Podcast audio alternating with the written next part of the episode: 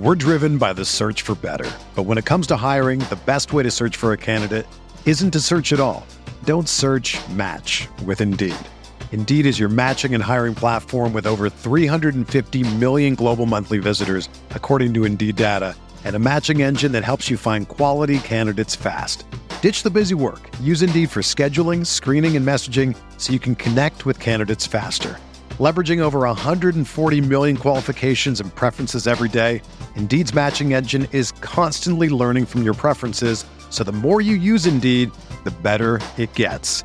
Join more than 3.5 million businesses worldwide that use Indeed to hire great talent fast. And listeners of this show will get a $75 sponsored job credit to get your jobs more visibility at Indeed.com slash BlueWire.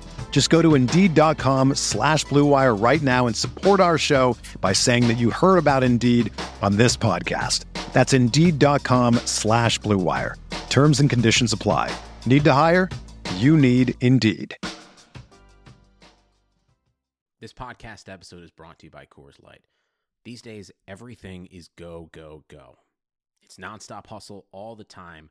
Work, friends, family expect you to be on 24 7.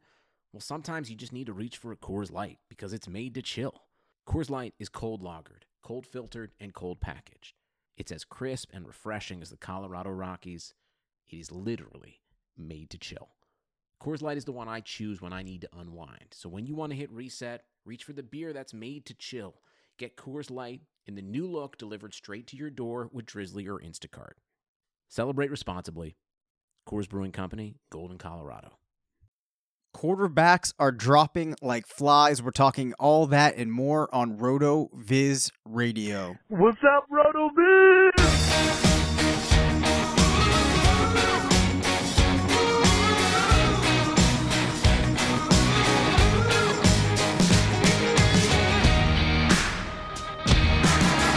Hi, everyone. Welcome on into RotoViz Radio, brought to you by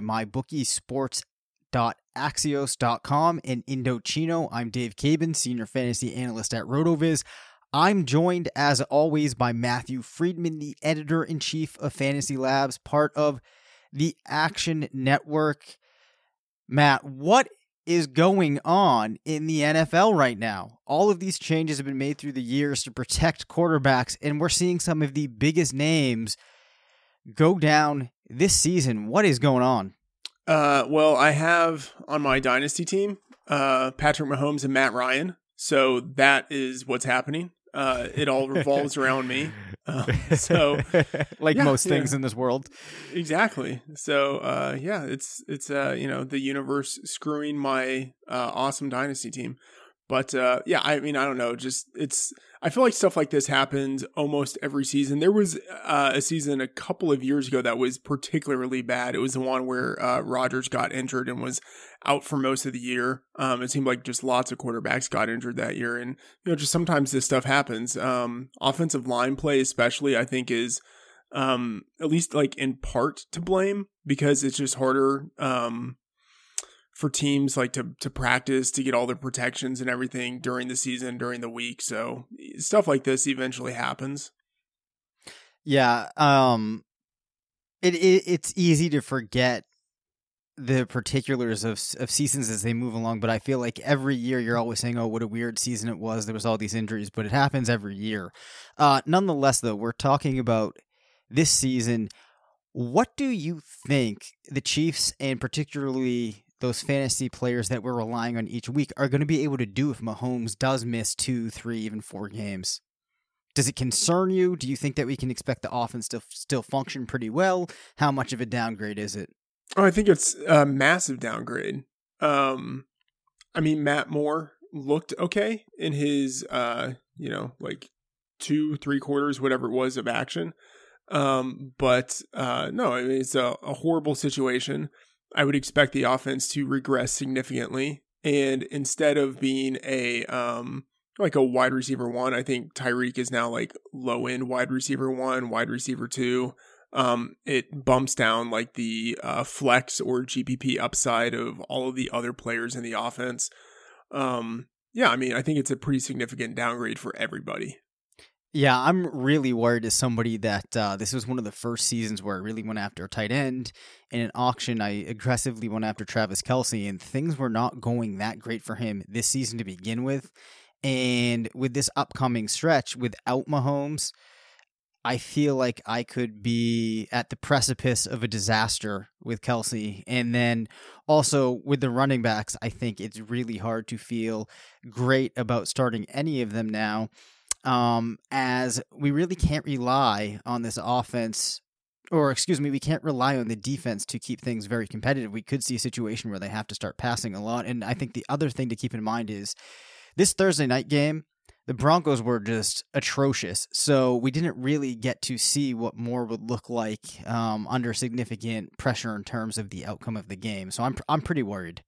Yeah, and um, just to kind of put a sense to the numbers here, um, so right now, Kelce, I'm starting to do projections for. So we're recording this on Monday night. I'm starting to do projections for Week Eight. Uh, I think that Kelce is probably going to be like in the tight end three to tight end five range, whereas normally he's locked into one or two. Uh, and Tyreek, I think will probably be like wide receiver 16 to 22 around there. Yeah, which I can certainly see how um, you have to move him down to that slot. Now let's let's talk about the other big quarterback injury of the week, which was Matt Ryan, who's in a walking boot. Um, last I heard, I don't know if you've seen anything this afternoon that's an update on the situation, but nonetheless, it's clear he's going to miss some time. I think that, like the Mahomes injury, this has to impact the offense. Who do you think is going to be in the worst situation because of this? Uh, I think Julio will. I think he will be able to sustain just through sheer target share, but I think everyone else gets scaled back. So Matt Schaub, um, I think he's going to be atrocious. Um, but uh, it'll be a situation where Julio gets whatever the raw volume is that Julio normally gets, I still think he's going to get that, but I think there are going to be fewer targets to go around. So everyone else's target share will get diminished. So it's going to hurt Ridley, really going to hurt Sanu. Uh, I think it's going to hurt Austin Hooper too. Um, like I think he goes from being like tight end two or three to like tight end four to six.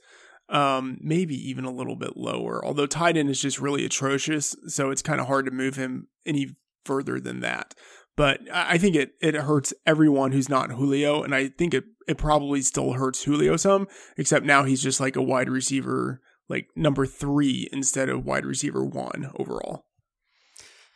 Yeah, I, I, I agree with that. I mean, Austin Hooper's been at thirteen point two expected points per game, um, which among tight ends is a pretty aggressive amount. Yeah, there's just no way that that stays there. And the other important thing to realize too, he's been four point six points over expectation per game. So Without Ryan, that seems hard to keep up. You're going right. to see the actual expected points come down. So, I mean, this could be, you know, a very crushing blow for owners that have Hooper and have been relying on him, especially because he was such a surprise. Not that nobody out there would have thought he could have a good season, but I don't think anybody was expecting the production that he's had thus far. Yeah, uh, totally, totally agree with that. Uh, Jalen Ramsey made an immediate impact for the Rams. Todd Gurley with a nice touchdown reception. But I also think that we're really seeing Gerald Everett become a bit of a factor in this LA Rams offense. We've talked about him once before on the show this season, I think. Uh, have you been particularly encouraged by his performance through seven weeks? Yeah, I guess. Um, the I mean the the big thing is uh, in weeks like one through three, he wasn't really doing much. Uh, but starting in week four, he started really to get more target share. Uh, and like at the same time, we saw Brandin Cooks and Robert Woods start to get fewer targets. Um, so yeah, he's he's been, I mean, I guess like as impressive as I would expect anyone else to be, like in their third year, who was like a second round tight end who had like his uh, you know physical profile. Um, he was just really raw coming out of college. Um, but yeah, he's he has started to develop, and in the past four weeks, he's averaged what I don't know, like eight targets per game, something like that, eight and yeah, half. something like that. Yeah, and then um, or keep going. Yeah, I mean for a tight end, like that's really significant. Um, so yeah, I think at this point, like he's a you know mid range, low mid range, uh, tight end one. Yeah, and uh, the interesting thing though has been the way that they came. So, or the way that his points came. Started off the season 1.7, 5.1, 3.5. Then in Tampa Bay, really took off 15.4, 20.6 against Seattle, 2.9 against San Francisco, 15 against Atlanta. So, as an owner of Everett, uh, who's been relying on him, him on him in spots because OJ Howard, uh, who unfortunately the Bucs did not want to move to the Patriots, has been stinking up the joint. Um, we're left with a real up and down kind of flow at this point, but I do think that uh, you know we are looking at a player that will be in that weekly tight end one conversation moving forward. Yeah. Tevin Coleman, or yeah, any other thoughts on? Yeah, on just, I mean, the thing is, like, he does have that floor of like five targets that he saw in week six against San Francisco, where he had just two receptions for nine scoreless yards. Like, that is well within the range of outcomes for him in any given week. Um, just because he does have three really good receivers on his team and a good pass catching back. So, in any game, he could be the fifth most important receiving option on his team. So, uh, it's it's a situation where you kind of have to say that he's a tight end one at this point, but he has the floor of a tight end two. Yeah, that's definitely a fair framing. And the other thing I think is, unfortunately, we're looking at a season where that weekly tight end one towards the bottom of that section isn't, uh, you know, particularly strong. Yeah. Tevin Coleman, 20 carries for the Niners, an ugly game, bad weather in this one. Again, we see him out carry Breida. Breida had eight rushes. I think Coleman also had two targets. Breida had one. Of course, though, I think we need to focus on for anybody that didn't see the game, Breida was getting evaluated with a concussion. So if you're just looking at the box score, you might not be aware of that. But still, though, I'm kind of expecting what we're going to see from this backfield as the rest of the season plays out. It's really going to be Breida and Coleman. Those other backs we saw getting mixed in, I expect are going to more or less be phased out. Yeah, I think that's I think that's accurate. Um, I still think it will be a fairly well. I mean, I I think still a pretty even timeshare between those two. I think it's going to be hard to say in any given week that like Coleman is clearly the the better play. Um, even though like he'll probably still have more more touches, but I think in the long term, Breida is still like the more talented player and will be more efficient. So it might even out in terms of total production. Sure. And we actually haven't talked about the pass catchers on this team, specifically the receivers at all, I don't think this season. Um, from a dynasty perspective, which receiver would you most want to own right now? Uh man, I mean it's well either Dante Pettis or Deebo Samuel. Um yeah, I mean one of those two. Uh I mean Marquise Goodwin is fairly inconsistent on his way out. Uh and then like Richie James is just kind of rotational. Um I mean, I don't know. Out, out of Dante Pettis and Deebo Samuel, like I, I think they're fairly interchangeable in terms of like what their future might hold and the value that they have. Yeah, I, I agree with that. I think the other thing is we haven't really seen either of them have a game this season with more than seven targets. I could be correct. Let me or incorrect. Let me look up Pettis quickly. Um, no, Pettis hasn't gone over six. Samuel had one game with seven. The the reservation that I have, regardless of how good of a player either one of them might actually be is in this offense right now and what I would expect for next year. It's not like we're going to see games where they start getting peppered with targets. Um, one receiving touchdown on the season for Pettis so far. And then for Samuel, we've only seen one touchdown as well. So it seems to me like this is a team, though they're undefeated at this point, which is pretty surprising. It's not like we're seeing a whole lot of points get generated in the receiving game, which is kind of an, an odd thing to be looking at. I mean, But I that- I think that has to change at some point. Um, just because they have been the league's most run heavy team up to this point. They've run on like a little over 57% of their plays. Um, which like that's just that's so aggressive and not sustainable over the long term. Like I think once they have like they have a game coming up against the Seahawks in a couple of weeks. They have uh the Packers, the Ravens, the Saints, the Falcons, and then the Rams again. Um I think at some point they do have to start throwing the ball a little bit more. Um so I would expect them to be uh a little more pass heavy uh moving forward than they have been in the past. Uh so I think I mean, it's maybe not a bad time to try to buy low on one of those guys, um, just because like Garoppolo is a good quarterback, um, even though he hasn't been called upon to do much this year. Um, I still think he's a good quarterback, and Shanahan. Uh, even though he's you know coordinating a really run heavy offense right now, like he is still I think like a quarterback type of guy at heart. Um, so I I don't know. I think at some point it will turn around. Washington just 154 yards of offense on Sunday. Any highlights, any takeaways for us from their performance that they had? Yeah, so uh, a couple of things. One, uh, under the new um, Callahan regime as the uh, interim coach, they have been incredibly run heavy. Um, I think maybe the most run heavy team over the past two weeks. Uh, and so what that means, and, and, they like they want to continue to do that. Um, I think it will be hard for them to do that to the extent they want to against Minnesota this upcoming week. Um, I think their conditions really led to that. Uh, and that two weeks ago they played Miami. Uh, last week they were playing in uh, a massive torrential downpour, uh, so that uh, skewed everything to the running game. But I still think yeah. they like they want to go that way anyway. So Adrian Peterson uh, has had 20 carries in each of the past two weeks. Um, but I think it's going to be harder for him against Minnesota to do what he wants to do. He's had a, an MRI on Monday. I think he's going to be able to play on Thursday night. Um, but that's something to to keep an eye on. The big thing is that uh, as long as this team is super committed to the run, uh, you can basically just blind bet the under on all of Case Keenum's uh, player props, um, which I wouldn't say like I I blind bet the under on them last week, but like I strategically bet the under on them. Like I immediately bet the under on them. Like I I saw that they were way too low whenever they were released on Friday, um, and so I uh, just pounced. Uh, and so you know, different books re- release lines at different days, so the lines will be different. But wherever it is, like uh, just keep an eye on the Case Keenum unders. So yardage, uh, completions, attempts, touchdowns, whatever number you want to hit um, I think all of those will offer value this upcoming week.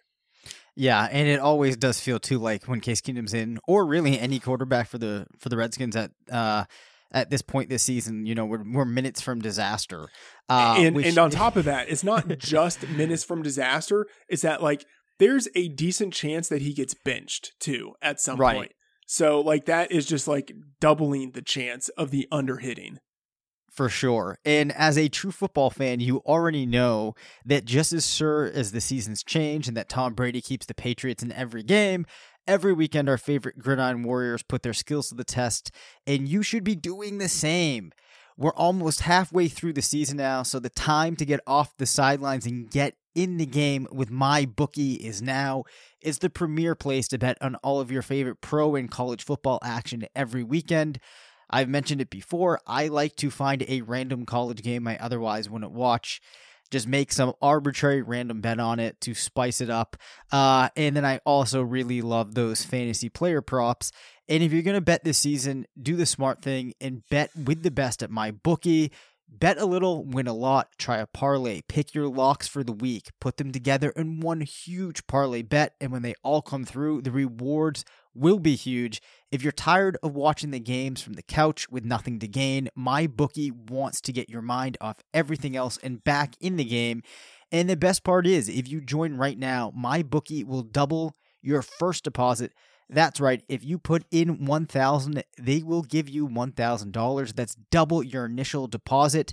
You can use all your favorite picks and enter that RotoViz promo code to activate the offer. That's RotoViz for the promo code to double your cash. Visit mybookie.ag today. You play, you win, you get paid. Pharoh Cooper led the Cardinals in receiving yesterday. Before we talk about the monster performance from Chase Edmonds, any interest for people playing the waiver wire in Pharoh Cooper? Uh, absolutely not. Uh, still, still hundred percent committed to uh, uh, Larry Fitzgerald as the guy who's going to be getting the most action on that team through the passing game any given week. But the man's name is Pharaoh. That has to count for something. It's misspelled, so I I don't uh, I don't think of it as highly as I should. okay. all right. So we all know David Johnson was banged up going into the game. Played a very minimal role. Chase Edmonds was the guy. He went wild, 126 yards, three touchdowns. This is interesting because there was another performance from the weekend where we see the main running back get forced out due to injury. The backup really comes in and plays excellently. How much of this do you think was just the offense, and how much of this is Chase Edmonds being a really good football player? I think he's really good. Um, I think the the matchup obviously helped, but um, I think it was wrong for people to compare Edmonds to uh, Cohen uh, when he entered the league. I think it was wrong in multiple ways. Like I think it was inaccurate. Um, I th- and I think like it was. It might be weird to say like it was slightly insulting to both of them, but it's just like they have different styles of game.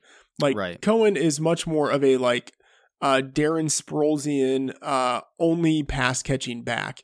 Um, whereas Edmonds is like a pretty legit runner, uh, really productive in college and like a, a decent enough physical profile um, to be like a legit change of pace back who can do everything.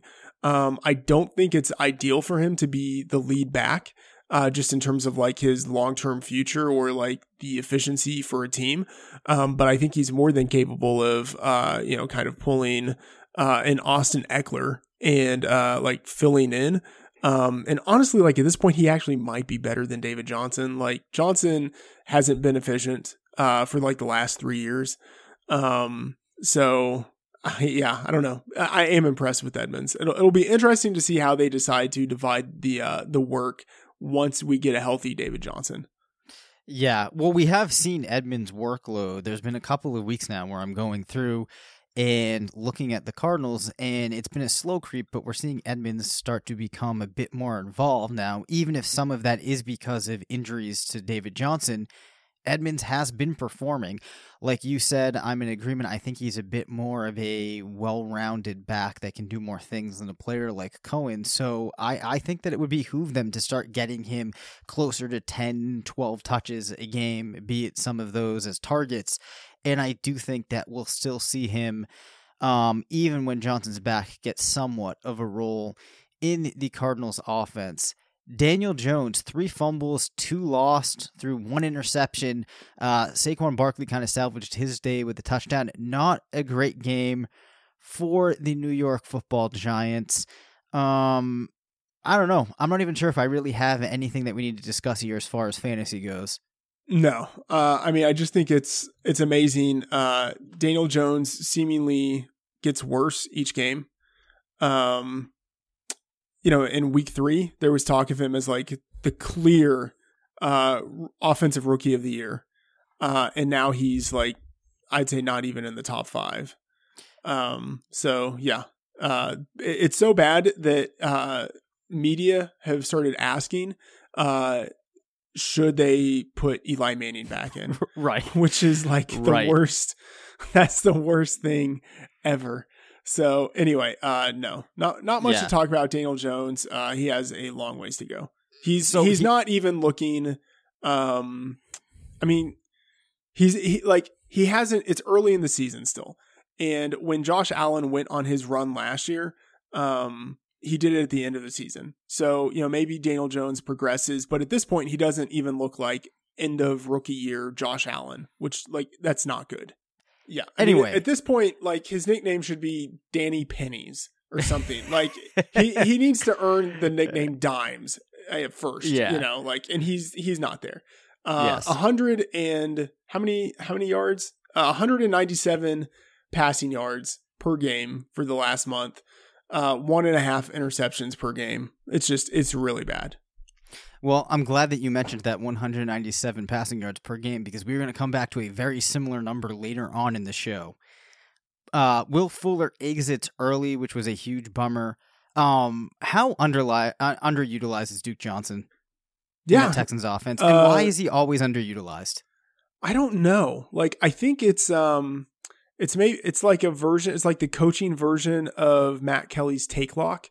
Um like maybe it's just like uh you know, they got used to him as a underutilized back in Cleveland, and that's just what they thought he was. And then now that he's with the Texans, because uh, of how the Browns used him, um, and like the stupidity of Hue Jackson, now they're thinking uh, with even a totally different coaching staff, like, oh, he must just be like a change of pace back. But um, I think he's you know like what LeSean McCoy was in the first like three to five years of his career. Like that's I think what Duke Johnson is. Like uh, on a per touch basis, he's very efficient. Um, one of the most elusive backs in the league. Yep. Um, I, I, mean, I don't know why they're not giving him the ball more. I think it's because yeah, he it, just he doesn't look like a lead back, but like there can be smaller lead backs who still end up producing quite a bit. Yeah, and the ways that you can use him, there's so many things that they could do, I feel like, to get him incorporated that they just don't want to do that it's very frustrating. And I don't even have him on any fantasy teams. Just as somebody who's watching these games, I'm like, let's see what Duke Johnson could do for you right now. I digress though. Jacoby Brissett, man, four touchdowns. Zach Pascal with two. Uh, a win over the Texans for the Colts. Brissett has really been uh, managing to not only factor in as a um, fantasy option here and there, but also uh, performing pretty well. I feel like um, in his fill-in spot for Andrew Luck. It's still hard to know outside of T.Y. Hilton which pass catchers you want to go after on a weekly basis. Does this performance from Pascal change anything for you? Make him a little more attractive to you? Put him on your radar? Uh, not really. Um, I still think he pretty much is like what he has been to this point. Um, shout out to uh, Rich Hribar who had a really good statistic. He said Jacoby Brissett on this is on Twitter uh, yep. was legit good yesterday with 8.4 yards per attempt, but he went full Lance Harbor mode, which is a great reference there. Uh, Lance Harbor mode once again throwing three more touchdown passes from inside the five yard line. His eight uh, passing touchdowns from inside the five lead the league, uh, double that the next highest quarterback.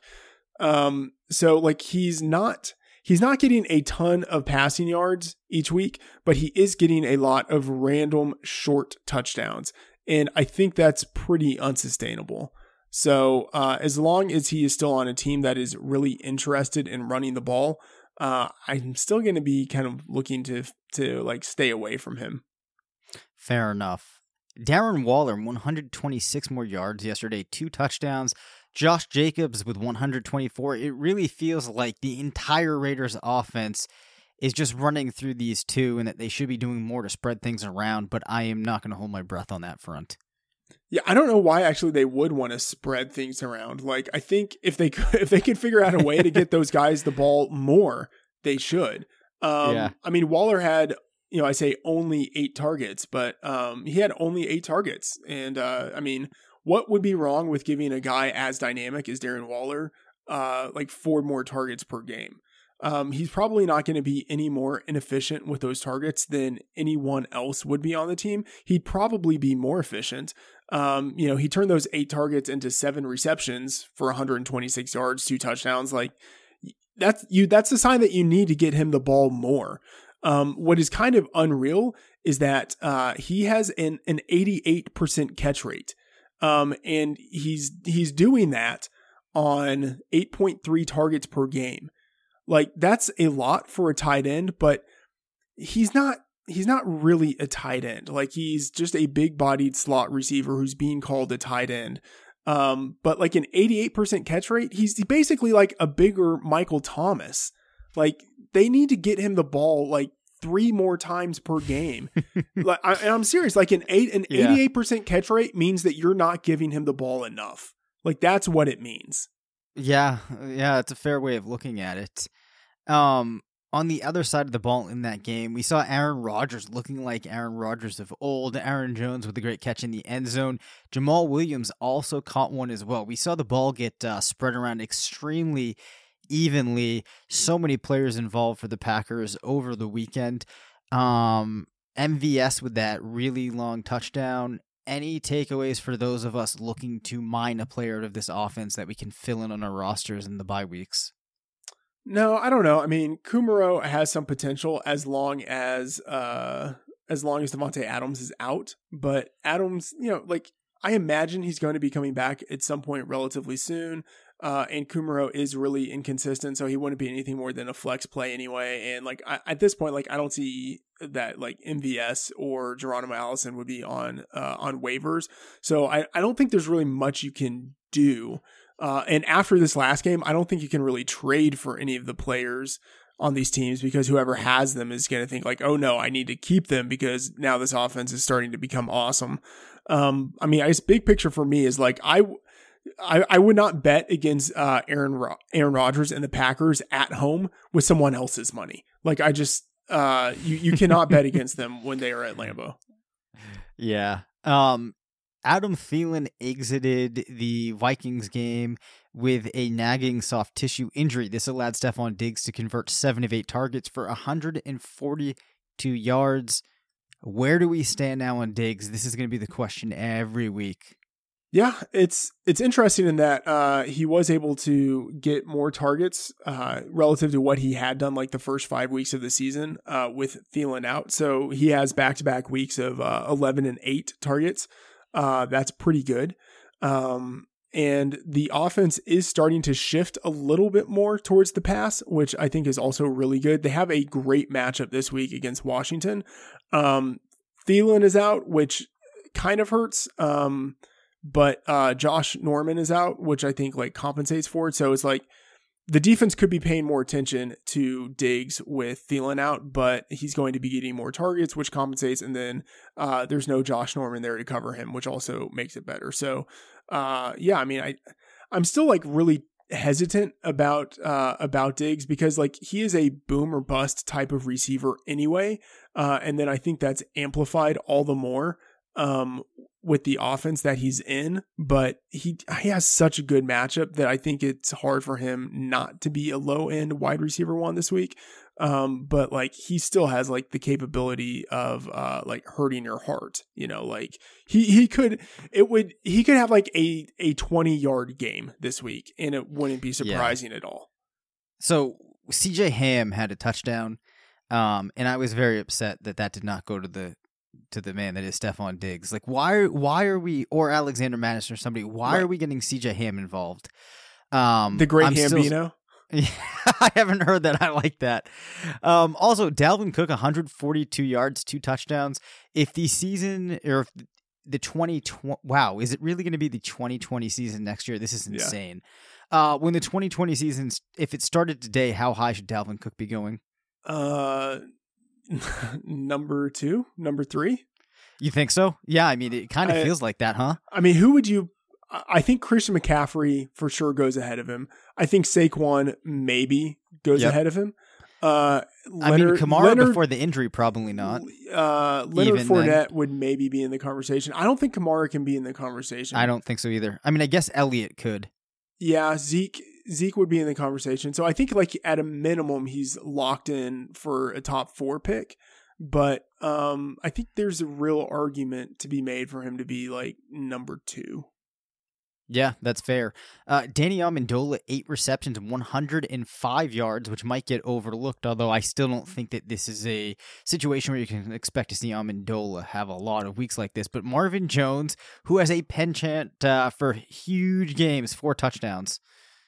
Yeah, I mean, it's amazing that this is uh, Amendola's second 100 yard game of the season, which, like, people just thought of him as like a throw in afterthought. Uh, at the beginning of the year, but he's you know like I mean, it's just it, it's hard to know. Um, right. Like, but he he seems like to be a, a, kind of like strategically significant part of that offense. Um, man, I don't know what to say about Marvin Jones. I mean, uh, no one no one could have predicted this. I mean, like the four touchdown game. Like it's now the second time in his career that he's done this. And did um, he drop one in the end zone that could have been the fit? Like I I, I don't know because I was at that point not watching it like sequentially, so I don't know if it actually could have been five or not. Do you know? No, I I don't know to be honest. Okay. I I don't watch uh NFC North matchups. That's that's not that's Yeah. not how I spend my Sundays.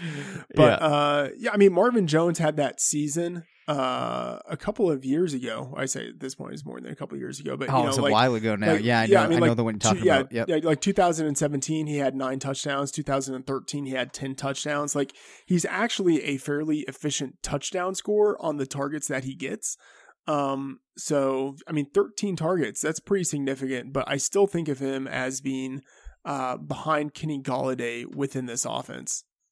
Yeah, I think that he definitely is. Uh, now you mentioned Leonard Fournette earlier. I feel like he was significantly overlooked in the preseason, at least when we, you know, put our hindsight uh, lenses on. Where do we stand on him currently? It seems like you are pretty high on him. I mean, uh, well, last week was like the nut spot for him. This week, um, I mean, I don't know. Like, I, he's so inefficient that it like it angers me. Um, but he's getting so many chances per game. Uh, he's being used fairly regularly, also in the receiving game, which you know gives him uh, like I think a pretty elevated floor.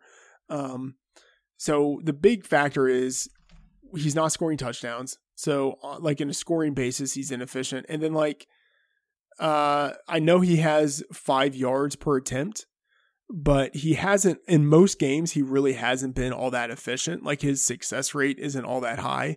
Um but yeah, as long as he is leading the league in carries and he is right now, um yeah, you basically you have to roll with him even though he's not that efficient. Like he has one touchdown on the season uh, for a guy who has 172 touches, only one touchdown, like that's that's unreal. And so uh, that has to regress at some point. Like he has to start scoring more touchdowns given how many touches and yards he has. Um, but like it is the reminder that he's in an offense that really is not all that good. So it's not as if the touchdowns are just going to magically flow to him. Like he's going to have to work for those touchdowns. I would agree with that. Now, a player that uh, is really, really struggling is Joe Mixon. How much of a disaster is Mixon, man? I mean, this is this is almost as bad as it gets. This this is as bad as it gets. I don't know what would be worse than this.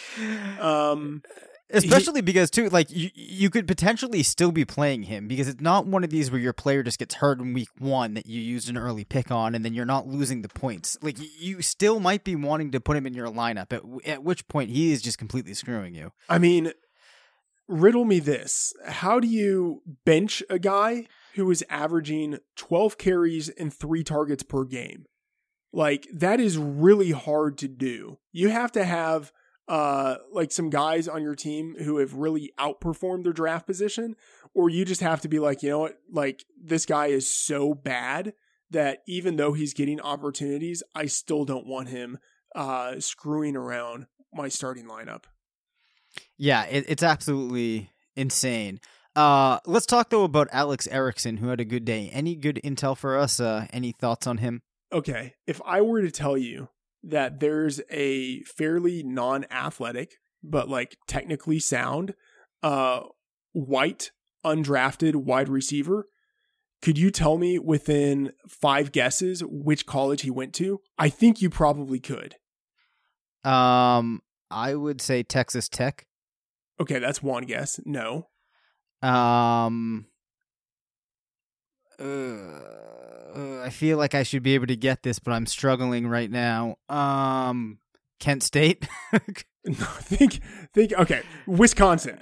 okay, okay. Actually, you know, I don't think I would have gotten there. All I could think of was white Patriots receivers and where they may have gone to school. Okay. So like Wisconsin, Nebraska, uh, Yep. like like Northwestern, like some you know like any of those like Big Ten. Right, where'd. Jeff Janis go? Because I was also going to go. Was it Saginaw Valley State? Yeah, well, that yeah, yeah, yeah, just to- totally different level. But I mean, so it's like it's the it's a situation where he fits in to that mold of receiver. Like I feel like we see this guy, uh, like every every two to three years. Yep. It's the same player, just a different name. Um, so it's like, are we really going to be all that excited by a guy who, in his best season uh, in college, uh, had 978 receiving yards and three touchdowns? It's like, I, no. Eee. Like, Uh, I, and like he, sure, he had 111 rushing yards, uh, but in college he never did anything as a return man. It's just like I don't, I don't want any part of Alex Erickson. Like the best thing that can happen is that someone else can go crazy on waivers and spend too much on him and put him in their starting lineup. Yeah, and the other thing to keep in mind too is it took a very unique set of circumstances for him to find his way into a position. Now, sometimes that happens for players and they make the most of them, but the profile for it to happen in his case really isn't there. Yeah. Um, as we talk about him, Braxton Berrios, I believe, just made a catch in this Monday night game. Um, speaking speaking of, yes. Uh, anyway, though, if you want to be up on everything in the sports in the sports world, you want to be able to rattle off this information like my co-host Matthew Freedman does whenever he is called upon. I have something you need to check out, and that is sports.axios.com. Following a team in 2019 in 2019 is time consuming enough to begin with. Trying to follow everything happening in a sport is almost impossible. Scrolling through every app and visiting every website on a daily basis is impossible. That is why I read through a newsletter from Sports Axios every morning. It's the best free daily newsletter in the land. Axios Sports is a modern sports page delivered directly to your email inbox. When you sign up for free at sports.axios.com, you'll get the best stories from the NBA to the NFL. You can even get up on cricket and ping pong everything in between. Axios Sports highlights the most important stats and trends, giving you the ability to stay informed and be like Freedman. It's super simple to sign up and it's free. Sports.axios.com. Not only will you be caught up, you'll be the friend sharing an amazing link with your buddies. Join the 100,000 sports fans who get caught up on the day before it even begins. And best of all, there's no paywall, no subscription fee nothing. This is free, curated sports content delivered directly to you. No reason not to check it out, not to read it every morning. Sign up at sports.axios.com. Again, try for free 99 at sports.axios.com. Another thing that you might not know about Freedman is this guy, when he gets ready to go out, hit the town, he looks absolutely distinguished. Uh, you know, he's a real heartbreaker. And the thing you need to understand is that Matt does this by going out, going to his closet, putting on a custom tailored suit. You have no idea the difference it can make for a man. You can you can go into your closet, a boy, and emerge a man with a well fitting suit. Now, for me, we've said it before in the show, I am a smaller person. It's hard to find a good fitting suit. But there's a company, Indochino, that was founded on the belief you don't need to spend a fortune on a custom wardrobe. That is why you need to go to Indochino and order a custom fit suit for yourself. They're one of the world's largest made to measure menswear brands. They make suits, shirts, coats, and more. Everything is made exactly to your measurements, so you get a great fit. And the best part is they are affordable. Almost all of their custom clothing is under $400, which, if you've done any suit shopping before, especially custom suits, you know is an awesome deal. So the process is simple. Uh, you choose your fabric, pick your customization, submit your measurements. Uh, a package gets delivered straight to your door in two weeks. You can get measured and design your suit at your nearest Indochino showroom. Or if you prefer, uh, if you prefer, you can do it online at Indochino.com. Start your style upgrade now with $30 off your total purchase of 399 or more at Indochino.com when entering Blue Wire at checkout. Shipping is free too, which is really sweet. So that's Indochino.com. Again, use the promo code Blue Wire for $30 off your total purchase of 399 or more. It's an incredible deal for made to measure clothing. You really have no excuse anymore to wear clothing that doesn't fit. Matt, your boy, Kenyan Drake. I believe he did not get the start yesterday, and Mark Walton had 14 carries for 66 yards and another loss for the Dolphins. Uh, wasn't Mark Walton drafted by the Bengals? Yes, he was. Yep. Cut? Yep. So the guy who the Bengals were like, no, this this isn't going to work. That guy is now starting for for the Dolphins in in the totally blatant intentional tank job that they are doing there.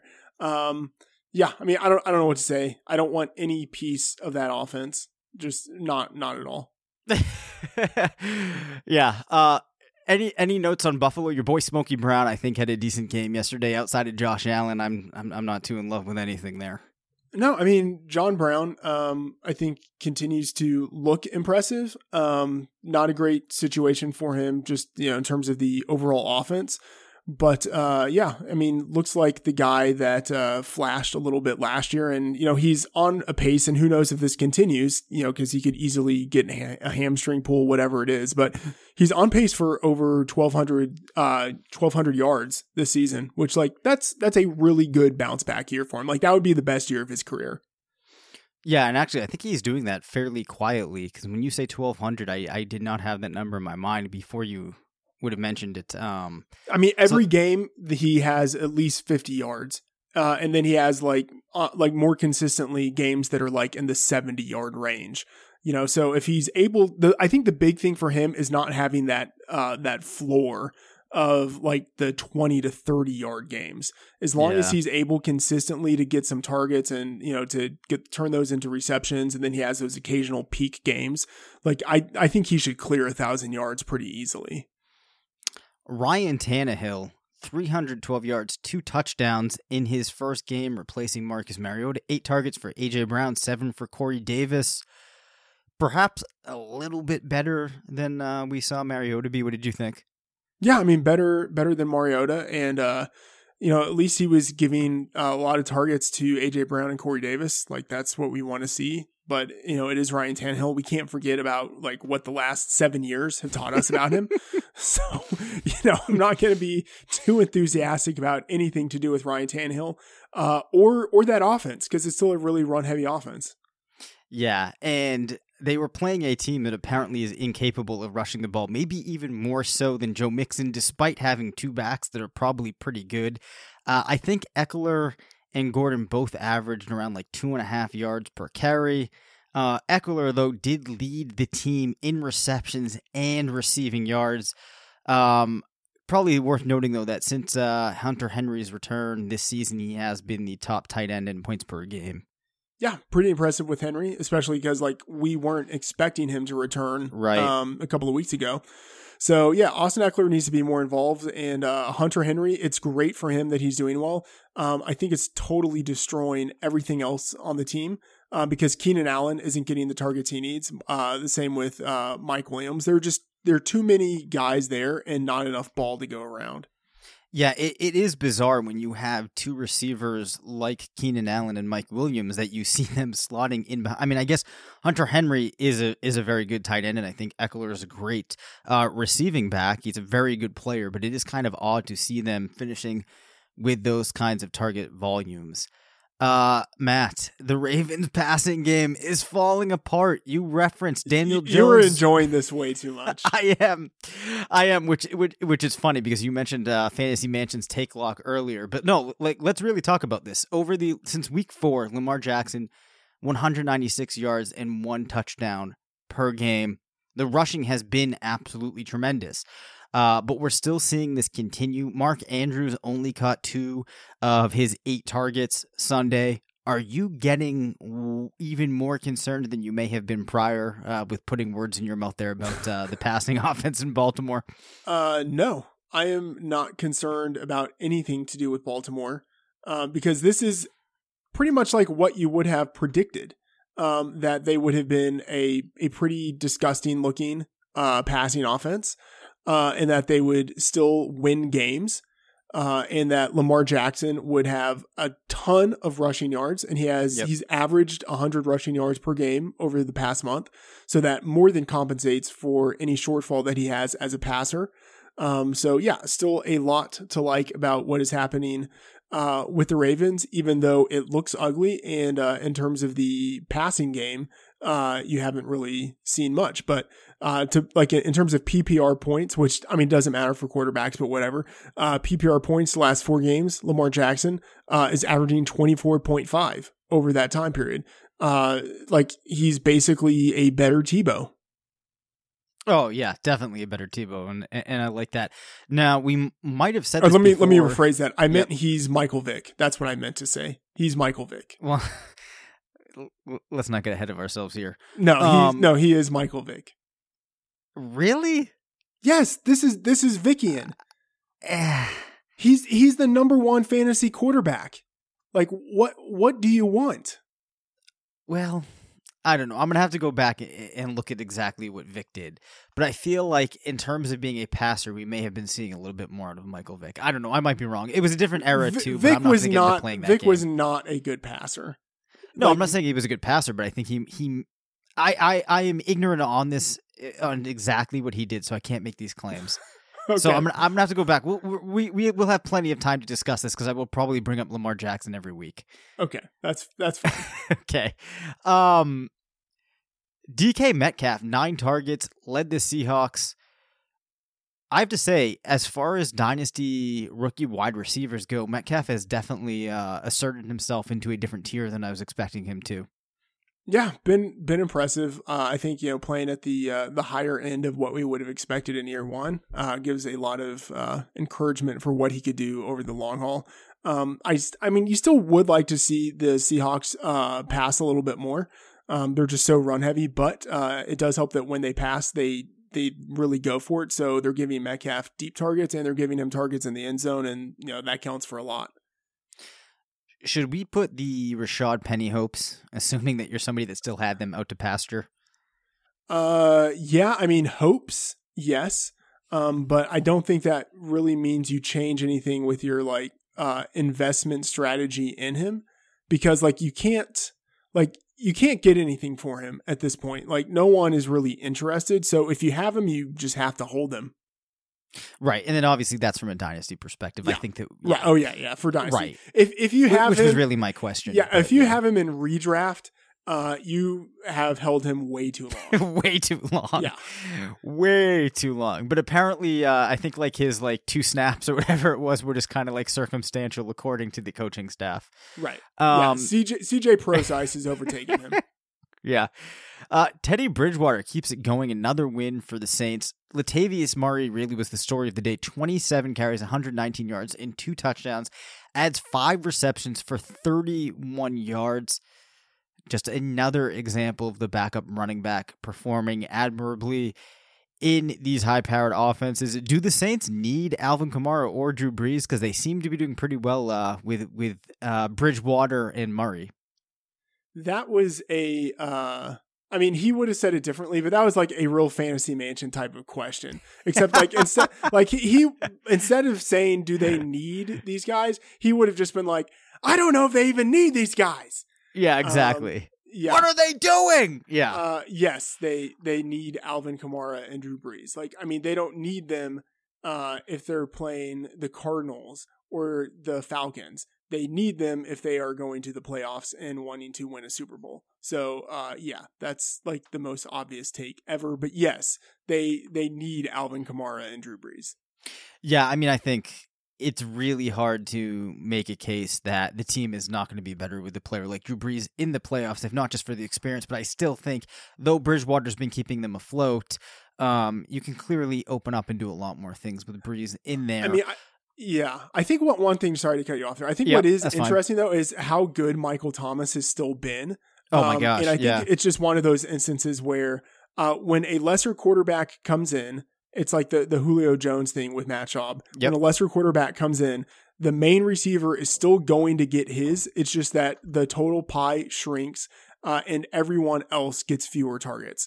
So uh, I still think Michael Thomas is going to be, you know, like a locked in top three, top five wide receiver every week as long as Teddy Bridgewater's out there. The one thing I would say is like this week, it might kind of be the exception to what I just said in that like he has what I think is going to be a pretty tough matchup against Patrick Peterson. So uh, I still think like he's going to get his targets, but I think he, will have a harder time producing with them. Yeah, that's fair. Um, let's talk about Tarik Cohen's dynasty value, a player that has been mentioned kind of as an example. We haven't talked too much about him. I'm actually, I, am noticing that when I'm doing my rankings, I always end up with him a little bit higher than others, and I think that's because for me, I feel like he's a player that teams will fi- just find a way to use to keep him invested in the receiving game, and I think that I value those targets more than maybe an extra three or four rushes uh, a game. I don't know if I feel like you've historically been less optimistic on Cohen than I have. Yeah, I I see both sides of it. So like I see the okay, I need to think about how to phrase this. Yep. I, there's like um like a like a market optimality. I should write about this. Like when it comes to players like Cohen. I'd read that. Yep. Um and so I think entering the league, he was really undervalued. Um, because he looked like a guy who could never be a lead back. He was from a small school, uh, and he was on an offense that had other other pieces there. So people were automatically going to undervalue him. Um, and then now that you know, like three years into his career, people have seen what he can do, and he has this uh, this built-in floor with his receiving workload. I think he's overvalued. Um, because the fact is, like all of the concerns that people had about him early on, like the most uh, relevant parts of those concerns are still there. Like he's never going to be a lead back. Uh, and so there's only, I think, like so much value that a guy like that can have. Like he has value as a trade piece and he has value as like a bye week fill in. Uh, he has value as like someone who's near the, the bottom of your bench in a best ball. Um, but he doesn't have value for someone who's going to win a championship. You know what I mean? Like you, like in order to win a championship, you need running backs who are going to be lead backs. And like Cohen is never going to he's never going to be that. So like I would if I had him, I would try to trade him. Like I would I would try to invest in him early when someone like that is entering the league and then try to trade him once people realize that like he's going to have a bigger role than they assumed he would. That's really interesting because I think when you frame it in the context like you just did, it makes complete sense what you're saying. Uh, whereas if I'm sitting there and doing rankings, there might be players that if I project his short term value, it's higher than. But I agree with you. He's not the type of player that you're going to see on a team that does win a championship in a given season. So you'd almost rather have those guys where uh, perhaps if they break out, they really do have that potential to swar- uh, kind of like storm through the league, which you're not going to see with a player like Cohen. Uh, so I-, I see what you're saying there. Um, the Eagles really struggled Sunday night. I don't know if there's anything noteworthy other than it still just seems really unlikely at this point that Miles Sanders is able to put things together and emerge as that uh, like league winning running back that everybody was hoping. Yeah, hard to know. I mean, if it happens, it'll be in the second half of the season. Maybe DeSean Jackson comes back. Their offensive line gets a little bit healthier. But yeah, right now it looks like they're really struggling. Yeah. Also, Zach Ertz, tight end nine in points per game. Jason Yep. Witten, tight end 11 in points per game. Of course, I think that we saw a pretty good performance from the Cowboys last night, but some of that had to do with benefiting from playing the Eagles. Give us your Cowboys take. Uh, yeah, uh, it was amazing that they were able to win as home favorites because that almost never happens. Um, so Especially not against the uh, Eagles, yeah, right? yeah, good good for them. Um, I still don't know if I have any more of a, a read on this team than I did before the game. So I'm just I'm I'm glad that the Cowboys are on bye and I don't have to think about them. uh, going back to that Thursday night game, we didn't actually talk about Denver. I know we keep talking about this a lot, but it was interesting. We actually did see in the Thursday night game, Philip Lindsay only outrush Royce Freeman 11 to 10, and then Freeman with five targets. I believe Lindsay only had one. So it's interesting. We're starting to see that come in line. We also haven't talked about Noah Fant. Um, really not a whole lot that we could use to inform our opinion on him at this point. But I, I don't know if you have any particular take uh, through Yeah, almost I mean, I, the I think I think if you can trade for him, uh, especially in Dynasty, I mean, now is the time because he's still he's running routes, he's playing a lot of snaps, uh, he's getting targeted a decent amount for a a rookie tight end. Um, I, I mean, I'm actually encouraged by the degree to which he's being used, and at some point, um, I believe that the production is going to catch up with it. Yeah, and the interesting thing here also, I think at the quarterback position, you think there's any possibility that we see do see Joe Flacco get benched? Uh, eventually, I, I mean, yeah, because right now, like, what is the team? They're uh, two and five. Like, yeah, I mean, they're. I think they're not far away from it one way or another. You know, they lose a couple more games, and you know, they're basically out of the playoffs, or they think we've got to do something desperate just to try to, you know, have a shot at making the playoffs. So, it, yeah, it wouldn't be surprising um, to see them bench Joe Flacco at some point. Yeah. Well, I'm really hoping that that doesn't happen because in pretty much uh, like every league that I'm in that is uh, two quarterback or a non-seasonal league, my quarterbacks were Joe Flacco and Nick Foles, um, and generally. And a mixture of another quarterback that somehow managed to be to be injured. So actually, um, I had a couple of teams this season, Matt, where I literally did not have a quarterback that I could trot out. So I was taking the blank, and then fortunately, Case Keenum got dropped, and I was able to add him again. Not a good season. Yeah, no, horrible situation to be in. yeah, that is. Um, that's going to do it for today's show. Again, please rate, review, and subscribe to the podcast. Follow us on Twitter at Dave Caban FF and at Matt F. The Oracle. Go to RotoViz. We still have a 10% listener only discount, rotoviz.com forward slash podcast that you can check out. And until next time, remember, it's not a fantasy if you believe it.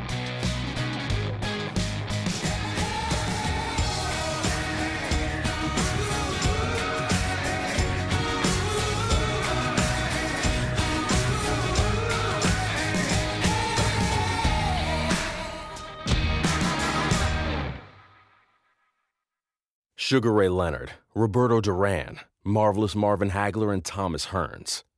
Legends, whose four way rivalry defined one of the greatest eras in boxing history. Relive their decade of dominance in the new Showtime sports documentary, The Kings, a four part series premiering Sunday, June 6th, only on Showtime.